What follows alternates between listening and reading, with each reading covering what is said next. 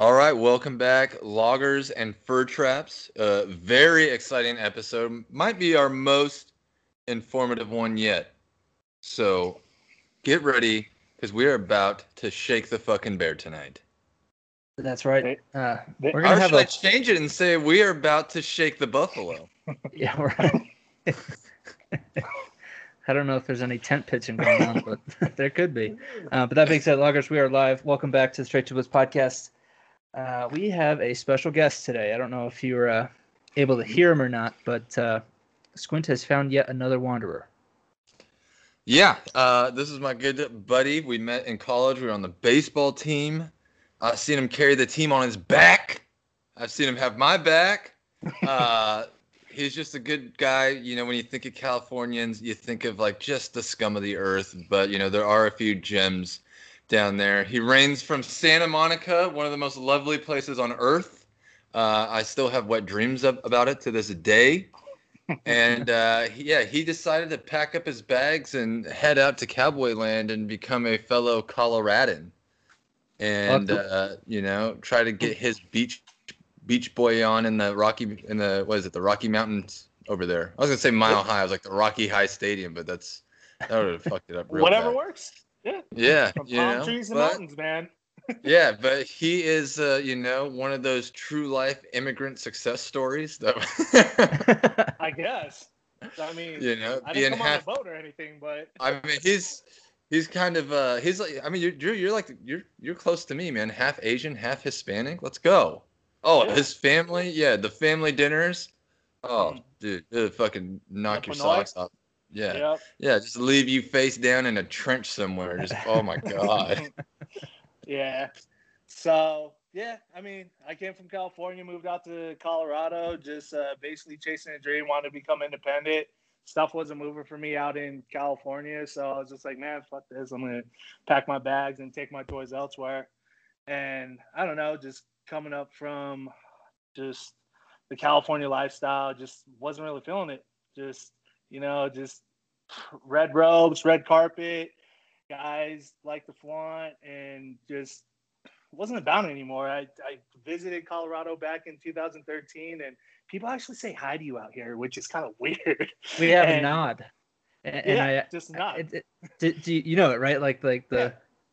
Yeah, so the when I went out to Oregon, um, I yeah naturally brought the nod with me, and I was going on like morning walks, and I you know give a nod or give a wave, just stone cold out there in the in the Oh, tundra, yeah. man. Those guys are It feels weird. assholes. it feels weird. You're just like, uh, what do I do now? I don't know what to do. I don't know what to do, Yeah, guys. see the the Colorado nod is like it's like you have an imaginary cowboy hat. yeah, like a it, it, it's not Yeah, even a smile. It's like a little grin. You're just like, like that. Oh, that's you know what? We fucking we fucking broke tradition. We were so we were getting like so far into the shit before the show, and we had to jump up. Yeah, we gotta we gotta crack one. We got we got one of the boys here. Oh, a Corona. So all right, well yeah. bringing welcome to our, yeah, welcome to our shitty show. Drew, Cheers. And uh, here we go. Hey man, I got a lot of shit to talk about. It's always fun. Yeah, Coors Banquet still the best thing on tap if you ever have it out there. Yeah, you went to the brewery. you saw get it it right was from the I got nip. fu- I got fucked up at the Red Rocks with you, watching a Led Zeppelin cover band. Doesn't take much. I- oh god, I just, um, I just remember just carefully just walking down the steps because if I missed one step, I was just. Oh yeah, there. Yeah, it's un, it's unforgiving right there. You catch some momentum and you're just steamrolling, and it just leads you straight off a cliff. Yeah. Yeah, but Red Rocks, uh, we're actually going to go see MGK out there, so that's Oh, going to be dope. you're- Fuck boy, man. Is he bringing uh uh what's her oh, nuggets? Travis Barker? No, Megan Megan Fox. Fox? Yeah, either one. I should definitely be there. Oh, Need, It's I need to- Colorado, man. It's Denver. I need to dude. change my plans. So stoked for it. We were just talking about this. Uh, we were just talking about it just a little bit ago. I'm so excited for it, especially if fucking Travis Barker comes out. Like, come on. Like, Travis Barker would be dope, but let's not forget Eminem ruined this man's career so bad he had to pick up a guitar. Uh, He's done rapping. He's no longer a rapper. He's a Pink rocker. guitar. He's a punk. He- he's a punk he- rocker. He's he's getting into a different field. Artists like to expand. Like I mean, fucking look at Tyler the Creator from when he first started to what he is now. Yeah, I mean, same thing with uh, I think Childish he's still Gambino. Tyler the Creator. Taylor Swift also. I thought Uh, Taylor that's where we were going with this. Uh, Well, yeah. Be, uh, notice that, like, okay, so Taylor Swift, MGK, a little bit similar in the fact that their fan base started calling them out for not being what they were. Like, they're like, Taylor, you're not really country. You're like pop country. And then she just moved over to being like a pop artist and like Yeah, folksy but- pop. I, I get it. I mean, that's the same thing I had with Childish Gambino and freaking Tyler the Creator, just because they had lyrics, they had bars, and it's not wasn't just always about like sounds and just singing. Like I jumped in listening to you because you actually had stuff to say. You actually had clever shit to say. So that's what I wanted. to That hear was a from lie. Psych. Uh, no, I mean, I'm sure like you get weight, you have it, you have enough of those Coors Banquets, and like anybody's gonna fucking rock. So you know, whatever, man. You got to do you, enjoy it. I'm sure it'll be fun. I was Yeah. not, I would not pay the money for MGK. I'm on, Yeah. I'm one of those stan, you know, diehards. Mm. I'd wear I a know. kill shot shirt at the That's MGK. awfully concert. boomer of you, Squint. I know, but I mean, I followed MGK when he first came out, and he was cool, and then all of a sudden he just started getting like belligerent, you know, I- just I straight understand. Eh, yeah, I mean, I don't know. I, I still think he has clever shit to say all the time and whatnot, and he it, it, he makes the sound sound good. And he went a different route with it, and it sounds like the old like Blink One Eighty Two shit that you used to listen to back in the nineties. And I don't know. It it was a good. It was. And good I will say, I will say, he's a good actor. Bird Box. Oh yeah, that's right. He was in Bird Box. No, What when the he other one? played, uh, he no, he played uh, Tommy Lee in that um, Motley Crue Yep. movie. Yep. Yeah, and I Dude, was like, that- oh shit, that's that's Machine Gun Kelly. Yeah. He did that one, and he also did another one. I can't remember it off the hand. It was with uh fucking uh Wasn't it with Uh, Megan Fox? No, it, it wasn't with Megan Fox. It was uh Jamie Fox. Nerve. Jamie Fox. It was Jamie Did it- Fox. It was that one uh the one with Oh, the Power. guy- Like, Mr. Megan Powers? Fox Project Power. Yeah. Power. Yeah, Power. Power. On Netflix. He's also a nerve, apparently. Is that the one with Megan Fox? Uh, I don't think it had Megan Fox. No, it had that I one chick. I swear that he did like a little movie or it was like Emma a Roberts. guest, yeah, a guest character on like a show that had her, and that's how they met. Mm. Uh, well, they were in Midnight in the Switchgrass, so they could have met there. That's like a 2021 show, movie, something. Mm, Yeah. mm. Oh, it's Okay, got so I was Bruce thinking like Willis. the- Oh, Uh, yeah, I was thinking before this. I was thinking like back in like 2018, 2019. Yeah. no, I don't think so. Anyway, good for him. Good for You know, him. Megan Fox. Megan Fox has aged very well. She Oh, she same. doesn't age. She Yeah. she's like the what is it, the vampire. Wasn't she she came out with a vampire movie too, so makes Jennifer's sense. body. Yep. Yeah, didn't see it, but pro- she was probably great in it. You know, probably didn't- great. I don't Megan think she's Fox aged a day, honestly. No. She just has kids and she yells at her ex husband. She has a kid? Pictures. She's just like a couple, dude. Dude, Yeah, That's the she- first thing that dude did was like knock her up and marry her. Yeah. Um, I want smart these guy. great genes. Yeah, I need these. I need these jeans to be passed off. So let me put a baby in you, and yeah,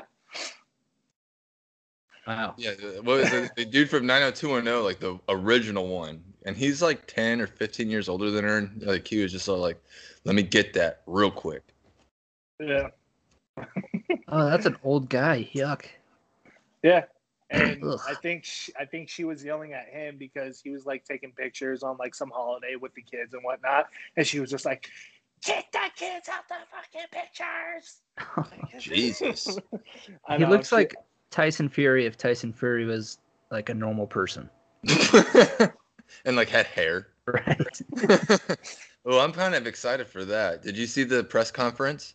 yeah, these five minutes of just. And then yeah, Deontay Wilder did not say a single word. Mm-mm. He looked different too. That guy looks like he means business. every day. I mean, I think that was like the point he was trying. I think that was the point that he was trying to get across because, It and then like Tyson Fury was like, I felt bad for him after I gave him that loss. I, I genuinely was worried about him. I was like, damn, bro. Serving I out. He did, he did a number on him, dude. He fucking worked his ass bad. I can't believe that it's coming up so quick. Well, Yeah. because they got sued. Like uh whoever was like supposed they had a um agreement for three fights and like Tyson Fury's camp was trying to back out of it. Well, yeah, no duh. Yeah, and Huh. then uh yeah, and so then they went to go sue him. And then they're like, "Okay, well, you know, we'll we'll do it." And that's why it's happening so fast. They just want to get it out of the way. Huh.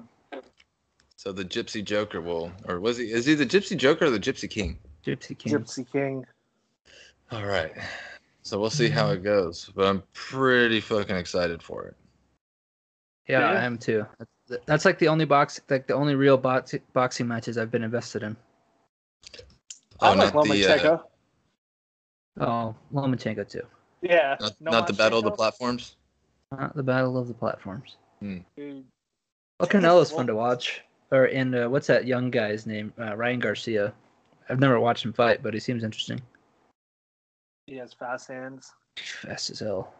Yeah, but I mean, when you're like a featherweight, you're they always look super fast. I don't know. This guy looks like mega fast. No, Yeah, you is looking like a- fast. You looking Uh, like a so- featherweight over there, Chance. Roasted. What? Nothing Back to say there? to our guest. Back to our guest. I was gonna say I, I really don't want to talk about like drinking, but um, how did I do? I know I did really good last time I was in Colorado. I did really good. Yeah, you're all right. Fucking, I got You- stuck out the goddamn, but like the fucking cold out there, and that just sitting on the porch, knocking on the door. Your ass had to come back. Yeah, his ass comes back, and he's all like, he's like, oh damn, what happened? And I go, dude, Juan's not answering the door. He's like, oh okay. And so we're driving back. He goes, hey Chance. I'm like, what? He's like, I smoked a joint before I came here. No, I took an edible and it oh, hit. that's like, what it was. it like, on our drive back. I was just like, oh, all right. I guess like It's- like one it of those a- like and Jeremy's all like, "It's cool, man. It's cool. I got him. I'm his eyes." I'm like, "Good," because like, I don't. I'm like freezing. I'm drunk. I'm like My- starting to like have a panic attack. Mind you, when we first met, I I I I wasn't driving a car. I didn't even have my driver's license at that. Time. Oh yeah, that's right. Because I remember. yeah. Well, yeah. yeah, because I remember when we drove down to Juan's uh, wedding, and I was like, "Jesus Christ, Drew! Like fucking." You know, there's a such thing as a space, like having one car space, and you're just like right in there. You're like, you're like, it's California, dog. It's bumper to bumper. And I'm like, oh, god, man. The, I was Yeah. just like, you know, I'll take a nap. Oh, he passed out on my recliner. It was pretty funny. I still have an Oh. in from that. I mean, at least that was the only thing happening on that couch because we got stories about couches. My A lot of parents stories. own that couch. the, the real messed up part is my parents still have that couch and they use it on the like, regular damn, this, in this living couch room. still got some bounce in it. You didn't even, you know, a good son would have bought them a cover. I'm sorry, mom, dad. I'm It so really really do hope sorry. they hear. Yeah, I- I- if listening to this, it's too late. Yeah. Too late. There's a lot of history behind it. It wasn't just Chance and Juan. It was other people too. It was like three quarters of the baseball team. It was like pretty much what you did to like get initiated into the baseball team. I just it, it was funny because like it was just a whole room with just one couch just straight in the middle. Then we had like all of our little like uh fuck, what was it? Like our mini fridges that was in that room. Yeah. and and We- because like every everybody stole out of this fucking out of uh, so long story short, we lived in a uh, a house our first year. And the house was uh, designated with like maybe five baseball guys, a basketball guy, and like just a bunch of randoms that was off the Craigslist just living in there. No, there was So- two. There was two basketball guys because it was uh, Vincent and Dalton. Yeah, yeah, yeah, yeah. So fucking we would always have to keep these like mini Wait, and there was in our six room. baseball guys because there was me, Kyle, you, Juan, Yeah. Jeff, and Sepio. Yeah. Yep. So and, That's and- a ton of dudes. yeah, just off so the yeah. bat, Just so just off the just off the rib, like fucking we had five people living in one master bedroom. Five guys. Um and we kept like TV in there. The couch was in the middle of all of us. Fucking like one person in one corner, other person in the other corner, me in the far left corner, and like a, a blow up mattress. Like, and we were living in this spot. And I still remember like back when we were about to leave. So I started getting a bunch of headaches uh, throughout the whole process. And I guess uh, the guy that took care of our bills, he didn't pay for the gas bill that time. So the gas guy comes back and he is about to turn the gas back on. And then all of a sudden he's like, Well, I can't turn the gas back on, guys, just because there's a CO2 leak that's leaking right into our bedroom. Yeah. And I'm over here shit. getting all these freaking headaches and whatnot, and fucking, and and the the landlord or whatever, who was a complete dick, and he didn't want to get like refund us or like I, I tried to pay my security deposit with last month's rent, and he wasn't about it.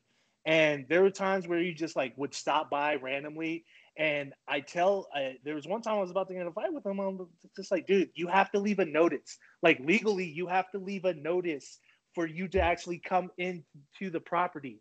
And he just showed up one time because we were college kids playing beer pong in the kitchen. And one of the other Craigslist people ended up calling him to. oh yeah, I hated that guy. No. Yeah, Yeah.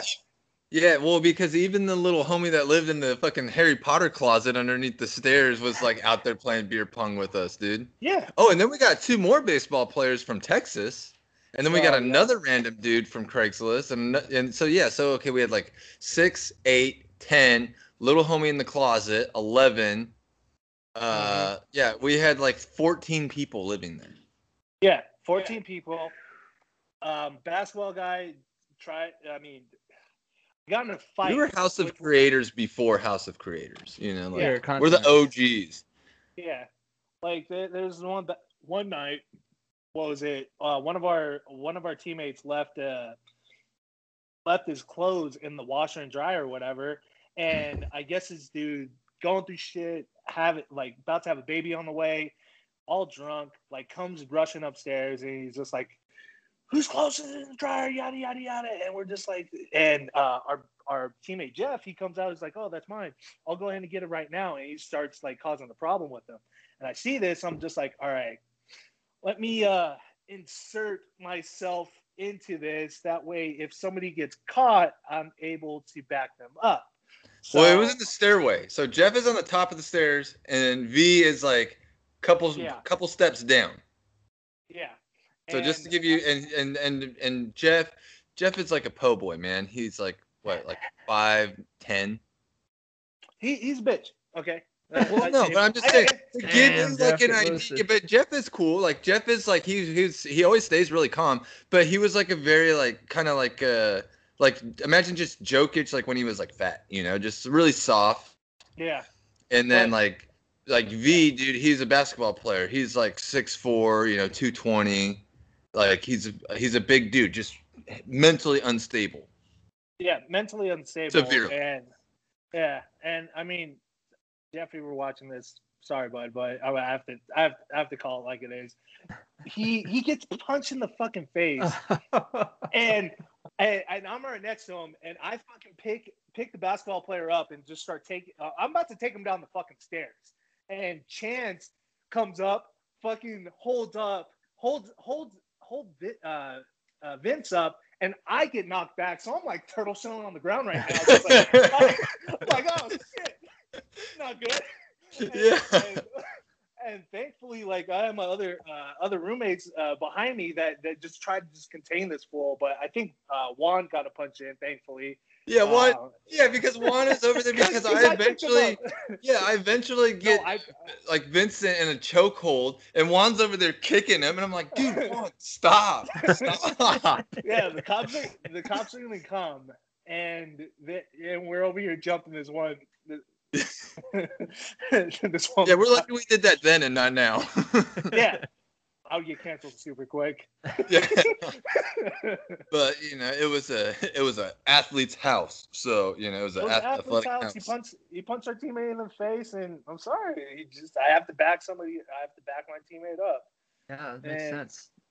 So I, so I have a question. I, I, at first, when you were talking about the couch, I thought it was just like probably like training the same chick. But now I'm concerned it's just like a piss couch. What's the deal with the couch? Um, no, the girls got railed on that couch. Yeah, okay. but Uh, not so, like so is everyone It was just not like, like, we didn't. It wasn't like the DMV where you take a number, you know, and you have to like wait for your number to get called up. It was just all like, "Hey, dog, I'm bringing a girl over." All right, man. Like, couch is open. well, it's not like Yeah. they can get out of the way. So are they just like gaming in the corner? I mean, why do you think No. they pick corners? They just turn around. Yeah. Yeah. I mean, everybody had to turn on their on that couch except me because I was all wiped up at that point in time and never Oh, got to see okay. it. You, uh, still not convinced she Uh. exists. Still not convinced. But Uh, you know what? yeah. It's We'll do bad. that. We'll do that episode on Valentine's Day, Drew. We'll do that Yeah, one on Valentine's Day. fine. Uh, but yeah, okay. So anyway, yeah, and then it was just it was, it was crazy, and then we all left, right? Like I go back to Oregon. Uh, our buddy Juan, who we've talked about, he moves up to Colorado. You know, either some of the the rest of us are either like back in uh co- like still in college, or they went back to fucking like bumfuck middle of nowhere, Southern California. Idaho? Oh. No, like like the Mexican border or Mexican California borderline. Yeah. So yeah, this, so now you just got Drew just chilling in Santa Monica. Yeah. Yeah. And basically, I I don't know. Eh, Everything wasn't moving for me. I mean, I had a business degree in uh, uh, business admin and whatnot. Um, and I applied around and fucking couldn't even get a job at Walmart. So I'm just like, all right, well, forget this. And I still remember um, Juan going ahead and inviting me out to just have a place to stay and trying to get my feet up under me. And probably, I don't know, I want to say like a year later, once I was on the final stages of graduating from my, our college, I was able to kind of go ahead and kind of get out here and just basically start from scratch. By the way, he totally oversold it. I'll tell him. I'll tell. He didn't tell me it was a fucking call center job. first of all. he didn't tell me that like what what what he was doing and whatnot. All he said was, "Dude, you get paid like sixteen hundred like every every two weeks." I'm like, "All right, cool." My first check there was like maybe like three four hundred. and It's like, so- ah, you ain't got it, dog. You just, you just ain't got it like daddy got it. uh, not even He's that. like, fuck was you, fool, you a bitch. Yeah, so You're making me look bad. So I won't say the company's name, um, but we we're a credit consulting company that help people out with credit. So it was a bait and switch. So what the business uh, the business strategy was, you bait people coming in for these uh, apartment listings. So you put all your information on there, and and basically somebody uh, an opener is what we used to call them goes ahead and calls them, talks about the listings, where they want to move to, stuff like that and then they would just ask, "Oh, how's your credit doing?" You know, they're going to check your credit once you once you move into a place. Hey, how about we check your credit? You talking to a credit consultant, and that's how we go went ahead and kind of sold them on a uh, on a uh, on a program. So first and foremost, um, the guy that owned the company, he was he's in jail now, mind you. Uh, he, he's in jail. He was going to jail for embezzlement and tax evasion and bankruptcy fraud. So he was in the white, yeah, he was in the white collar jail. Um, and Oh, so he still gets Ba- like conjugal visits and shit like that. yeah, yeah. I From mean, the homies. no, well, his wife's in jail too. So Oh, they, they get like Uh. uh, what is it like? You know how they have like Amazon Prime Day? You know, it's like inmate day. You're like, oh yeah, my wife's in jail too. She's uh you know three counties over. All right, let's make it happen for. you. yeah, let's make it happen. Nah, but yeah, so he was in jail for all that, and uh, we were basically when business started going down was when it came out with that Better Business Bureau. Um, we weren't we had a like an F rating on the Better Business Bureau, so people would yeah like like people would look us up and they'd be like, oh no, I'm good, like and and um, that was like one of the hardest things, and that's what actually really helped me when it came down to sales was like trying to convince somebody that they need this program with somebody that with a company that is going pretty much going under with a corrupt owner and you're asking for social security numbers and credit card information over the phone. Probably and you're talking about credit. Credit's one of the hardest thing to sell just because it's, it's such an obscure product. Nobody understands credit. Chance you understand credit? Austin? I certainly don't. I mean, I, I watched the I watched the uh, what was that what was that like fucked up show uh like what? Not Black Wall Black Mirror. Watch that Black Mirror Yeah. thing about like the the Instagrams or the likes become your credit score and shit like that. And I was like God that Yeah. is so fucking dangerous. And it's per- it's true. You Yeah. know oh you want to live in these high end apartments? Like what what's your likability? Oh fuck. Yeah. can I can I bring my dog?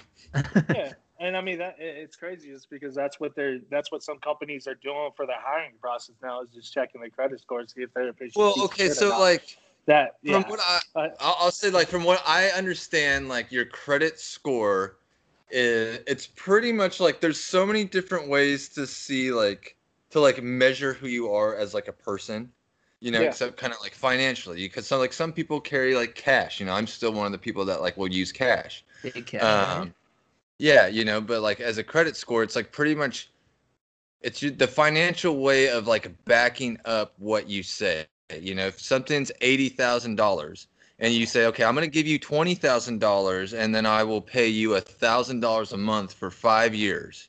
yeah You know, or whatever whatever it equates out to, you know, over five years. So sixty thousand dollars, you have to pay off sixty thousand dollars in five years. right. And so, like, if you fail to do that, that goes against your credit because you didn't back up what you said you'd do. So it's a Yeah. way to like keep you accountable. It, not necessarily that. I mean, so credit was basically it came up when the whole housing market crashed back in back in 2008. They were giving out these loans to people that should not have never got it, and um, when people couldn't start paying for this stuff, that's when they would go back to the banks, and that's when I, I'm butchering this, but that's when they would go back to this bank, and the, and they couldn't lend out any more money for any assistance.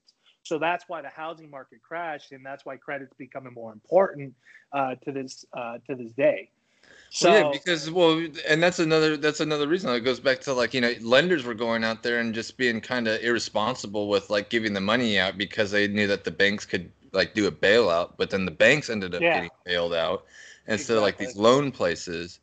And Well- so yeah, it fucked over a lot. It just fucked over a lot of people, and the banks like everyone got mad because the banks were the only ones that got their money back. Yeah, and it's just like adjustable mortgage rate, which is ARM, and basically what the what that meant was like your your mortgage could be something one month, and it could completely change another month, and that's what they were doing back then. And like you'd be paying like two thousand one month, and then all of a sudden three thousand when your budget doesn't really cover that, and that's why these people started to have Huh. that problem of actually paying each month. For So that's why, like in like uh, like commercials, you hear like fixed mortgage rates. I didn't realize that Yeah. that was such an important thing. Yeah, very Yeah. important. Yeah, yeah, the Schemos. shit they don't teach you in school. Yeah, Yeah. no kidding. yeah. Like that's Talk such me about- that's something that's so simple, like two words off that you would never know. You're like, oh, I just need a mortgage. I Oh, don't know. what- Different English? types. Yeah, Yeah. English language. It's uh, you better read the fine print because No, I mean think you about this. over. Like you wouldn't go like deep conspiracy, like conspiracy, not a deep one, but like I was thinking about this and I was like, you know what? I realized that there's certain things that they don't want to teach you in school because like when you become an adult or you get pushed out into you, the not the real world, but you know like where you have to be, um, you have to be like self-sustainable. Like if you don't know what's going on, then they can say whatever it is, and then you just get you know suckered into like, oh man, I got fucked, and it's like, why didn't they teach us this in school? Well, then they wouldn't be able to sucker you, would you? yeah, know, would exactly. Well, they point. set you up for failure. I mean, look at student loans right now. The, the student loans, it's the only thing you can't claim bankruptcy on. And like people like having to take out their social security check just because they owe student loans. Like, fuck out of here. Like, Yeah, It- I mean, you're Yeah. telling like an 18 year old, right? Like, hey, you're gonna. you, want wanna go to a- college of your dreams? Yeah, no, but it's like, oh, you want to be a doctor? Okay, so that's going to be like four hundred thousand dollars of debt, and we'll give you that loan, right? And it's Right. like, okay, so you're going to give an eighteen-year-old four hundred thousand dollars. Right. I mean, they're they're probably thinking like, oh, as a doctor, you make like a hundred thousand dollars a year, and I'll pay that off in no time because I've, I mean, number one, never even seen that much money before, and Yeah. they- they're just well, like, no, oh, I that's have like I'm thirty saying, years like, to pay it off. We can, yeah, we can just go to like some in-state, like, oh, I'm going to go to Oregon State. Like right now, Oregon State is like through the fucking roof, dude. It's like forty thousand dollars a year just to be like a local student. Like if you're a resident, you know, it's like okay, so you know, like what? That's 120. Wait, 160,000. You're saying like, okay, like yeah, we'll give you a loan for 160,000 dollars. What was your prior work experience? Well, I just went to school and you know now I'm going to college. That's the next step. So you've never worked a day in your life. Well, yeah. Okay, we'll give you 180,000 dollars. Well, and that's the that's one that's like one of the biggest things. It's just like you coming out of college and whatnot, and you have no no general path to go towards just because you don't have the all that experience. And that's what I'm saying. Like especially with college athletes, like you were very fortunate, Chance, because you actually did work at Dickies. But I mean, I was trying to make the league, and fucking after practice, me and Juan were going to work out and trying and doing what we thought we needed to do to try to make the league and whatnot and we didn't have time to work because we were doing all the extra stuff that we needed and that's the and and that's It also helped that. I was on student council all my years there because that paid for all my tuition. yeah good for you i Yeah. still don't have I, I don't have any student debt but Yeah. But- I mean, neither. Yeah, neither do I. So. yeah but i mean we that's okay. to- The school that we went to was an NAIA school. It was fucking dirt cheap. So you know, like once you got your big boy job, you could have paid that off in like probably two years. Yeah. No, I mean, I get it. I mean, I'm very fortunate of going there and learning the stuff I did and whatnot. And I think of everything like going through this path in life and whatnot. I'm just really reluctant of actually making the decision that I made just because, yeah, I mean, I could have ended up somewhere different. Yeah, but no, I see where I see where you're going now with the college athletes, like college athletes in school and not, you know, Not having working, like not- the, yeah, not working. You know, And, especially like and if you if your dream is to like play after college. Yeah, and I mean, so my occupation is, um, I mean, I'm an operations manager for a staffing agency, and that's one of the biggest things that we look at is uh, resumes. So when we're looking at resumes and whatnot, I mean, I'm looking for keywords when I'm sifting through like a hundred resumes and whatnot. Keywords. So, tip, uh, so I deal with electricians and low voltage technicians. So I'm looking for like anything that has to do anything with conduit, transformers, things of that nature. And if I don't see it, yes, tits. And if I don't see that shit, This I'm guy's got not- mouths to feed. I, I I'm tossing that to the side and I'm not I'm not looking at it anymore. And it just sucks for the college athlete just because you don't have anything to put on that resume.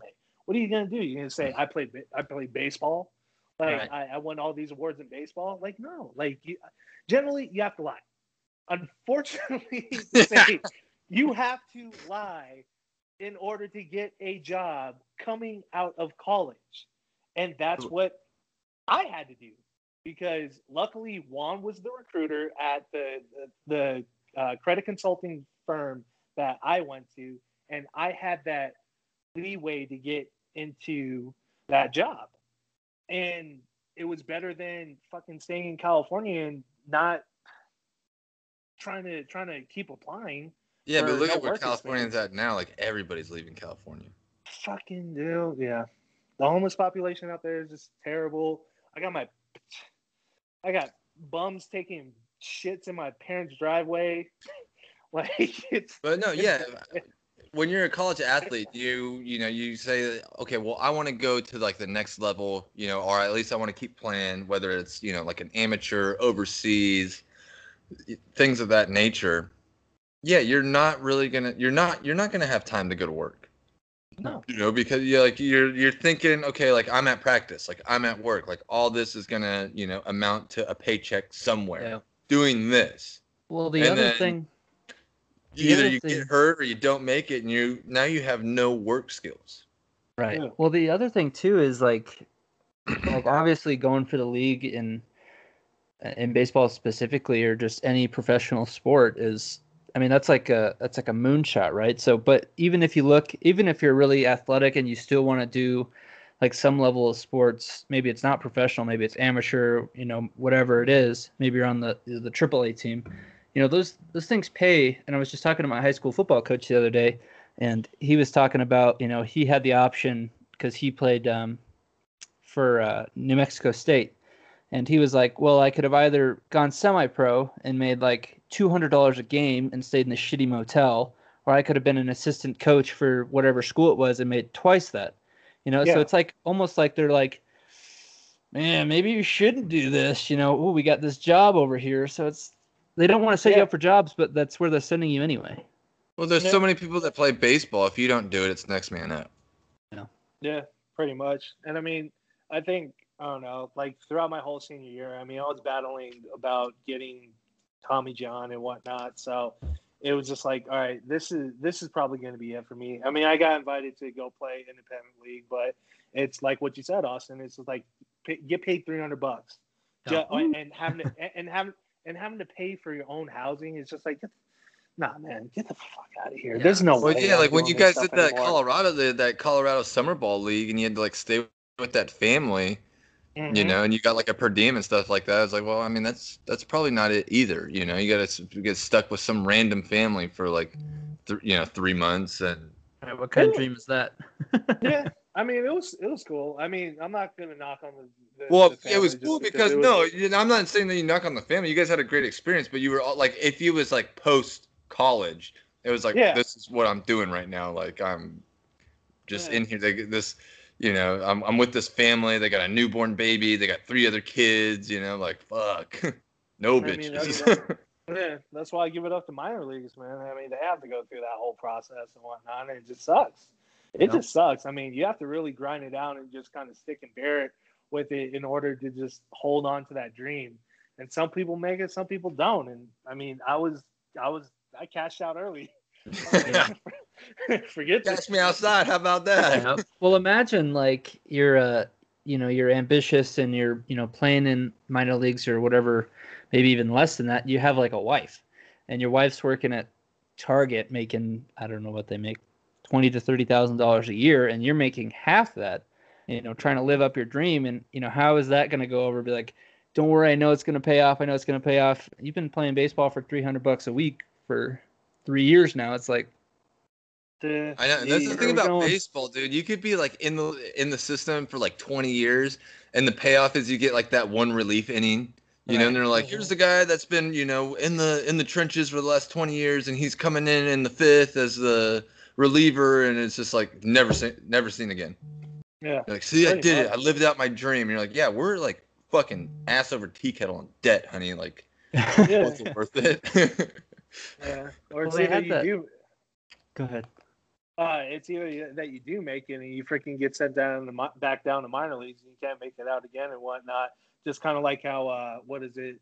One of the pitchers, I want to say it was against uh, the Astros that one year, and he never um, when they were banging on the freaking trash cans, and he never came back up. Uh, came oh, back up the uh, uh, closer you know what I'm dude. talking about? Uh, it wasn't. It was uh, like it wasn't. Was it McCulloch, that tall, skinny dude?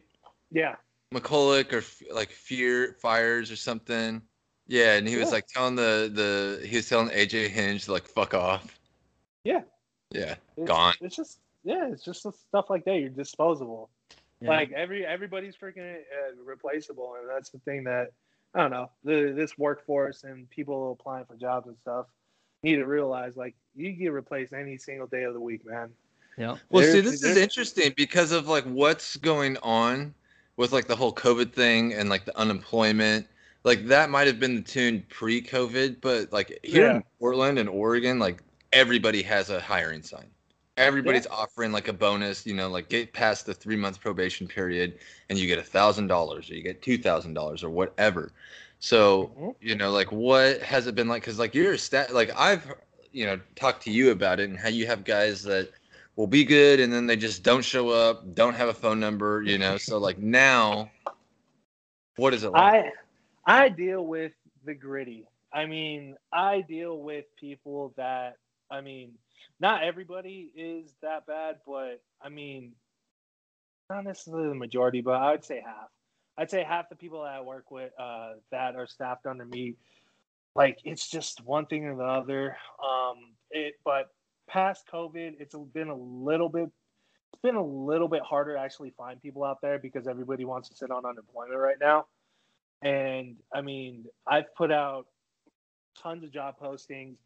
Um, I want to say for ZipRecruiter at least, I've I had this one ZipRecruiter post out for like 30 days. Only had like one person apply, and it's just like, all right, there there's something a little bit wrong because I'd at least get the average day like person with that, that doesn't have an experience apply. I maybe get like maybe 15 to 20 that'll apply mm-hmm. after 30 days, and now it's just gone to where nobody yeah, for your guys' company, like, do you have to pay to use like these like ads? Yep. Yep. yep. So. And we paid. Yeah, we pay to use the ad. We're on subscription with uh, Indeed and ZipRecruiter and whatnot. I mean, I personally not not trying to boast Indeed, but I like Indeed a lot better just because you get a little bit more legit people. Yep. ZipRecruiter is just kind of eh, it's kind of this down this down the other, but at least with Indeed, you get to like bolster up like a resume. It helps you create a resume indeed for um, for people that are trying to apply and whatnot. For and, free. Yeah, create. Yeah, and I mean, right now it's just it's tough. I went from I went from COVID being, hey man, I don't have any work for you. Like I can't I can't put you on any job just because of COVID. And now it's just like, hey, who do you know? can I can I get a cousin? Has he has he done manual labor before? Like this is, this this is what we're this is what we're dealing with. Like I've had contractors tell me like if they've installed a TV, like mounted a TV in their uh, in their house before, I'll take them. Like that's how bad it's it's honestly getting. Um, Do you know how to find a stud right in a wall? I'm a stud. Yeah. I'm on a yeah. wall. Well, I'm on the other end of that, and uh, I, I've worked manual labor for the past year, and it's easy to see why people just don't last, or especially people my age. I mean, I haven't. I've come across a couple people, but they're going to school at the same time for whatever their trade is. But mm-hmm. it's just shit work. Like it's yeah. it's not enjoyable necessarily. Like I don't know if people enjoy hanging up duct work, but I'm not one of those people. well, yeah. Well, luckily, like um, this is what what I like to put it to new people coming into the industry, especially like uh, high school kids. Um, I mean, low voltage is basically like structured cabling. So what that means is it's pretty much like the veins of a building. It's mm-hmm. like you have to run cable to these devices, and they need to be powered up by um, powered up by uh, uh, buy these cables and whatnot. So like these guys are running cables to like security cameras, like uh, door access. Like whenever you put like your card on a door and it opens it up, those are the guys that I I'm hiring. Um, I'm hiring for.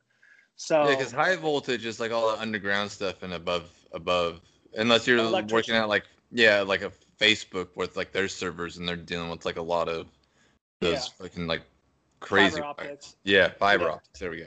Yeah, fiber optics is still fiber optics is still considered low voltage. It's just uh, different. It's very it's uh, it's a little bit more sensitive than the than the typical like copper cable. So copper cables like Cat five, Cat six, and there's fiber optics, which is a little bit more uh, which you deal with when it comes down to like uh, com like guys that deal with Comcast and like and um and plugging in your what is it your modems and um, your cable boxes and whatnot. Like those, those that that's typically fiber. But um, where was I going with this? So I mean, basically, like that. That's what we are saying. You can't find like people. Well, you you're talking about when you're explaining like at least high school kids. You know, yeah. like, hey, this is just like stuff you could do like within your house. Like, have you ever plugged in your PlayStation? You know, has an outlet yeah. ever gone bad? yeah, yeah, so that's what I'm going with it. So basically, when it comes down to like kind of explaining like a high school kid, like I thought I would never like be in this industry before, but if somebody were to actually talk about this with me, especially like with the skilled trade and whatnot, Like it's just it's so much better than just fucking doing manual labor. It's so much better because it's an actual skilled trade that you're going to carry on throughout the rest of your, uh, throughout the rest of your life, and that's why I'm like trying to get a little bit more exposure on like the skilled trades just because it's typically dying because nobody actually really knows about this stuff. Like journeyman electricians, man, they make like 36, 38 bucks an hour. If you and all you have to do to do is go to school, um, do school for like four years, and you're making that mu- that amount of money. That's not even government work. Yeah, No, yeah, that's Yeah. yeah. that's not even the uh, what is it prevailing wage. Yeah. Uh, I have a guy that's working at Denver Public Library right now, making like fifty one Yep. dollars an hour. And, well, uh, well, electricians like uh, most trades have a union, which yeah, I can see the benefits of a union. I see like I feel like uh the benefits of the union far outweigh the cons. If you Um, have enough people. It, it well, really because like you get a you get a lawyer, right? So if something happens on the job, you know, like you have your union halls. So if you don't like one job, you can go to your union director and they can put you on another job. Um what is it? I mean, the the worst thing about it, yeah, you get automatic raises. They vote on the raises. Um, the one shitty part is like when it's a union, it's like that kind of like liberal thing where like everyone's the same. So like one guy's working hard and like four other Right. guys are just standing there watching Mhm. because they're Yeah. all getting paid the same regardless. Yeah, I mean, t- typically the guys that I see come out of the union like wanted to get out of the union just because of how it was. It might be a little different in Colorado, so I can't really speak about it just from the just from the experiences of the guys that I talked to. It seemed like they wanted to get out of it just because like it didn't really seem like they had that great of representation with uh, with the union lawyer or whatever it is that you're talking about, Chance. Yeah. And it's just like it's either my way or or you're going to be sitting at home. And Yeah. Well, and I don't, I forget, because like my buddy, like a guy that I was a roommate, roommate with, roommates with, he was, he's an electrician. Mhm. And so, um, you know, he, I would talk to him about it. I was like, well, you know, like I, it's kind of weird that you know you would be in a union, and he was like, yeah, you know, it's like good and it's bad. He's like, but for the most part, it's like it's pretty good. But I can't remember if like because it's like oh like IBEW four four seven, you know, in Oregon. Like I can't Yeah. remember if they're kind of like chapters across the country.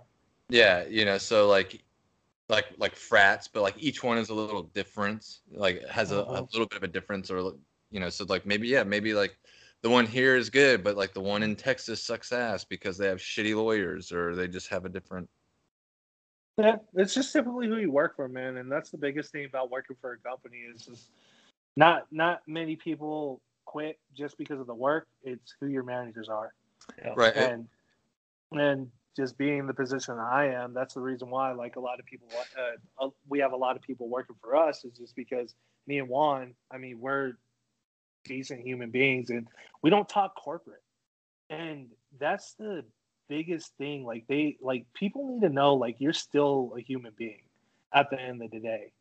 And you're you're dealing with blue collar workers. You're not dealing you're you're dealing with just regular people and that you need to talk to them like regular people sometimes and try to get try to get the try to help them get their shit together honestly. Yeah, well you kind of had brought up uh what is it? Kind of like the modern day slavery thing. Oh yes. So, um, staffing agencies. I, I I use it very jokingly, just because it's it's it's kind of a funny connection between everything, and it's just like so. What we do here is we get a bunch of guys, and we go ahead and we sell them off to different contractors, and we list like we we list off like what they can do, and we give them uh we give them a price for how much an hour that they're going to be charged. But on the end of it, we do pay them so it's not necessarily slavery. But I And they, and they get to choose, you know, they get to choose like, hey, I am looking for work. What can you do for me? Uh, I mean, that is like, you know, a sports agent. You know, the sports agent is doing the same thing. Um, your Yeah. your insurance agent, you know, all of these little kind of uh, middlemen, if you would. yeah, to I mean, I mean, we're middlemen, and I mean, our biggest thing is just trying to find people full time opportunity. I mean, my girlfriend, she, Um, she went through a staffing agency and now she's full time with it. And we're just stepping stones, man. I'm just trying to give people opportunity just to just that like the opportunity I was given back in the day. Like, I mean, they didn't have um, the the other staffing agency I work for. They didn't have to hire me, but luckily I had Juan in my back order kind of kind of pushing that along. And I was just pretty much just blessed in the the position I got just because of people that I had around me and whatnot. So, I mean, it it's it as long as you freaking work hard, man, and just put your nose to the grind and do everything that you can. Don't give anybody an, it, a reason for them to fire you. That I mean, you'll half you'll the battle's actually- just showing up to work. yeah. Well, I mean, Yeah. that's like what fucking college was. Like, you show up, you're probably going to pass. Yeah. Yeah, And some people couldn't figure that out. Well, that's what that's. I mean, I, I want to say that's all school taught us was show up and you're you're doing better than the the majority of everybody else. Uh, you probably won't be the boss, but you're not going to get fired. Yeah, you're not going to get fired as long as you show up every day. But I mean, it's just like it, it's just it's mind boggling because it's just the same excuses. I didn't I didn't I didn't have money uh, money for gas. It- do you do you not understand that you need to make money in order to fill up your car every day? Like Is that cigarettes? yeah, exactly. And it's just like, don't I? I, I mean, I mean, when I first fucking came out here, man, I, I, I had to take the bus everywhere, and I was, and it was wintertime, and I, would- I would have to be sitting in negative seventy degree weather on the bus, just waiting for this damn motherfucker to come along. Well, And- shit, sometimes in the yeah. summer, it could just all of a sudden start dumping snow in Colorado. You're waiting for the fucking bus. Yeah, and it's just like, so what you mean to tell me is you can't make it to such and such place, and I and I can do it. Like, why can't I do it and and you can't do it with a car? Like, why can't you find out a way to actually get your ass to work to actually make some money? And that's the one of the biggest struggles that I have to go ahead and coincide with. But I let everybody know through the hiring process. I, I let them know my I let them know my story just because that's my managerial style. I let them know that I'm not going to accept these reasons for you to miss work and make me look bad because at the end of the day, if your ass doesn't show up, I look bad for it. Contact Right. So how does that? fault. Yeah. How does that work? You know, in, in a occupation like that, uh, I've actually wondered this uh, a few times. Is that like what? What is it that like makes you look bad? Like what makes it that puts you on the hot seat and you're like, well, fuck, man, if I don't get my act together, you know, like what is what is it that's gonna like really get you fired? You know, doing your actual job, not saying like you sexually harassed Susan in HR or you know, like you know something. Bring a that's- gun. Right, Bring- you know, bring like a gun. yeah. That's a, that's, know. a true story. but um, uh, so you're talking about like for the people I hire? no, for you. right. So like you you're Oh, sitting for- there and you're hired like oh, you, you me. put up your yeah, you put your like zip recruiter ad up and you only get one guy and you're like so you're not even putting guys out there and the company's like, Hey Drew, you know, you're not putting workers out there in the field. You know, we're we're probably gonna have to go a different way. You No. know, like you have like you have like a month to turn it around. Like what is it like what is the metric of failure? So with me and my company I'm with right now, I, I mean I get free range as long as I'm putting out numbers. I mean they leave me alone.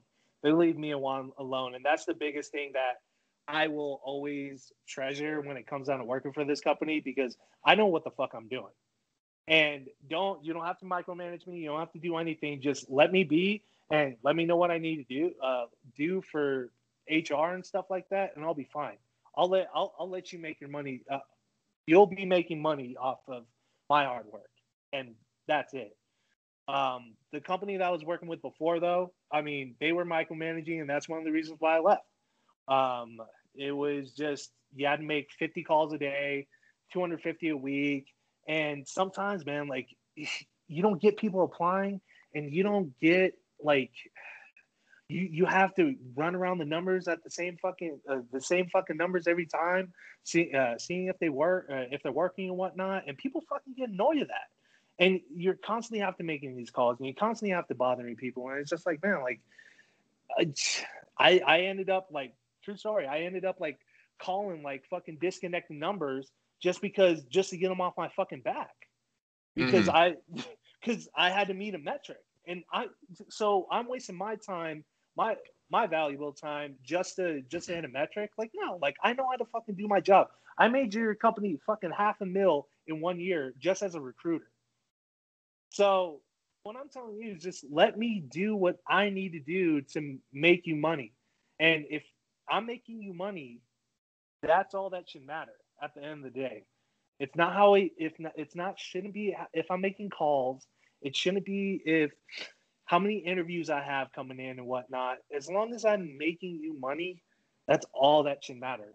Yeah. And the, my man, dude, I, I just I just witnessed my buddy Drew have like this huge like personal growth development, you know, because uh you know, he went from, you know, collegiate athlete, no prior work experience, you know, to no like, money. oh, sh- bro.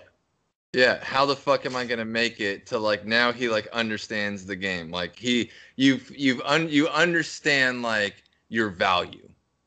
Yeah, and I know exactly what I need to do. And thankfully for that credit consulting company that I was working with, like I know how to, I know how I have the gift of the gab now. I know how to talk to people. I know how to just kind of break the ice because fucking selling people fucking credit repair and asking for their credit card information and social security number over the phone, that shit sucked. That that was like that. I had I had some guy like talk. Uh, basically, he was like, "Oh, you want my social security number? All right, here it is. S U C K, my dick, and just click on it." like, dude, I, I and, so at, at, this credit consulting company, I was only making like 11 bucks an hour working on 16th Street Promenade or 16th Street out in Denver. And you had to pay for parking, and parking was like 20 bucks a day. And me and Juan had to do that. Me and Juan had to do that every single day.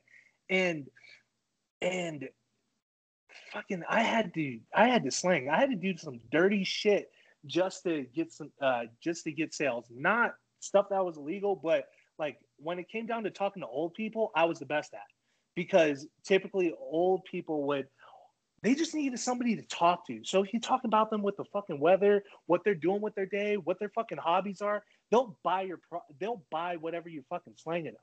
And that's what and that's what made my bills because I fucking I had to pay rent. It was either my money or their money. so it, it was it, it was like I couldn't I didn't have a backup plan. I couldn't go back home to California. Right. I couldn't I couldn't do any of that. So I it, it sucks because like dude, I, I sold some dude that was that was an amputee and was hopped up off of morphine. I I sold him a package and and I will always remember the story just because his his credit, mind you, was was screwed. So below 620 is when you're flagged as uh, high risk. That doesn't seem that a, low. That yeah. is fucked. yeah, he had a 580 credit score.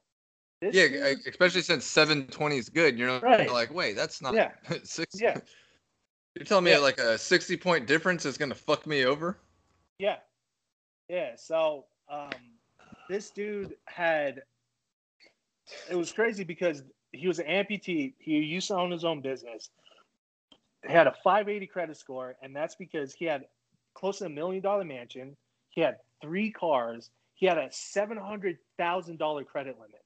I will never forget this uh, this credit report, and it was because he got his leg amputated. He couldn't pay for all of it, his lifestyle anymore.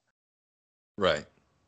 You you live this type of lifestyle and that's why i was very hesitant in getting credit in the first place was, was because like if i don't have anything coming in i still have to pay this shit off or i, I get fucked like these people that i was dealing with. Mm-hmm. and a lot of them have the same story. They divorcees just just people that have been through the fucking shit man. And it, it's it sucked just because i was a vulture just basically uh, picking up the bones. Yeah. Picking, picking, up the I bones. see there's and... still a little meat left on there. Let me yeah. let me get my beak wet real quick. And the and the fucked up part too was like it, the our days like uh, our days where we had the biggest sales was uh, the first of the month because that's when everybody got um, their welfare yeah welfare yeah. checks. Yeah. was there welfare, and the third was it the third of the month was like uh, Social Security or something like that. And those were the days where we got fucking uh, where we would uh, uh, where we'd get our most sales, and it's because we're fucking scraping the bottom of the barrel for these people, and they would only pay for like maybe one or two months, and that was it. But honestly, it was doing that like prepared me to be good at my job that I'm at.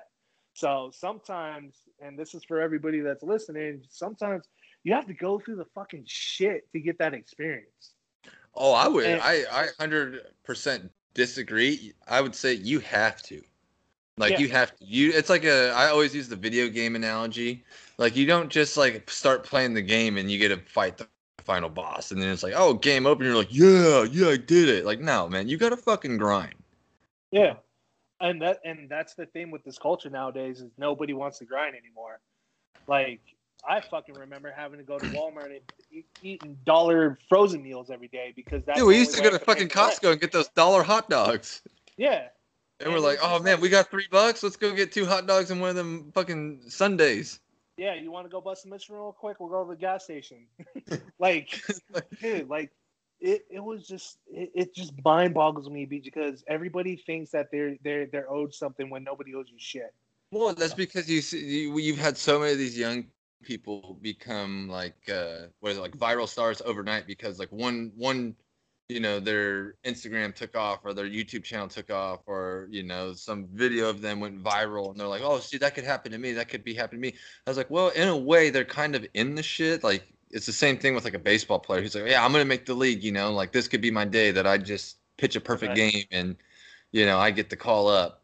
Uh, but you know that you have to grind. And I can't remember Austin if we talked about this or not, but in in reality, people are more in love with the hunt than like the actual kill, right? Because like you spend uh think about like Tom Brady, you know, like he loves going to like practice, he loves watching film, he loves the X's and O's.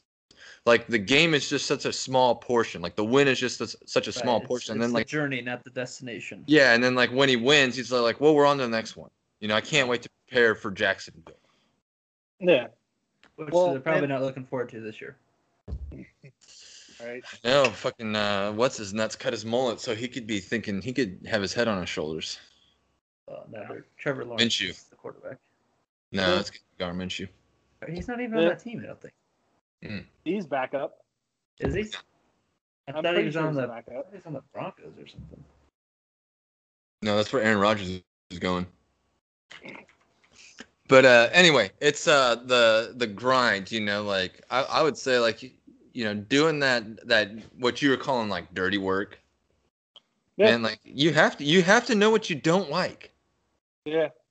You know, you can't because like what you think you like or you think you love, you get there and you're like, oh, I don't like this. I should have, you know, did like this on a smaller scale. Because otherwise, you get like this guy who, you know, some of these people who uh, only were going one way. They put all their eggs in one basket. Something happened, life happens, and next thing you know, everything's getting repossessed. They become an alcoholic. They're can't afford rehab. They're a bum on the street. They're ass out. And that's the one thing I, I always say is just don't be ass out. Always always cover your tracks. Always like always have a fucking backup plan, man. Diversify your bonds. Invest in the crypto. Yeah. nah, but no, man, it's just I don't know. Like all this, and I'm not saying I'm successful or anything, but man, I'm making more than my fucking parents ever made, dude. And it's like just coming from Southside Santa Monica, like living with in a in a two bedroom with three bro or two other brothers and whatnot, and being able to kind of like look back and like know where I kind of came from and and not necessarily like that leap that I had to take, which was fucking uncomfortable as shit. Um, Well, yeah, because you only had one out there. You know, you didn't have family. You didn't have, you know, other Yeah. friends. It was just like showing up on someone's doorstep and being like, "Adopt me."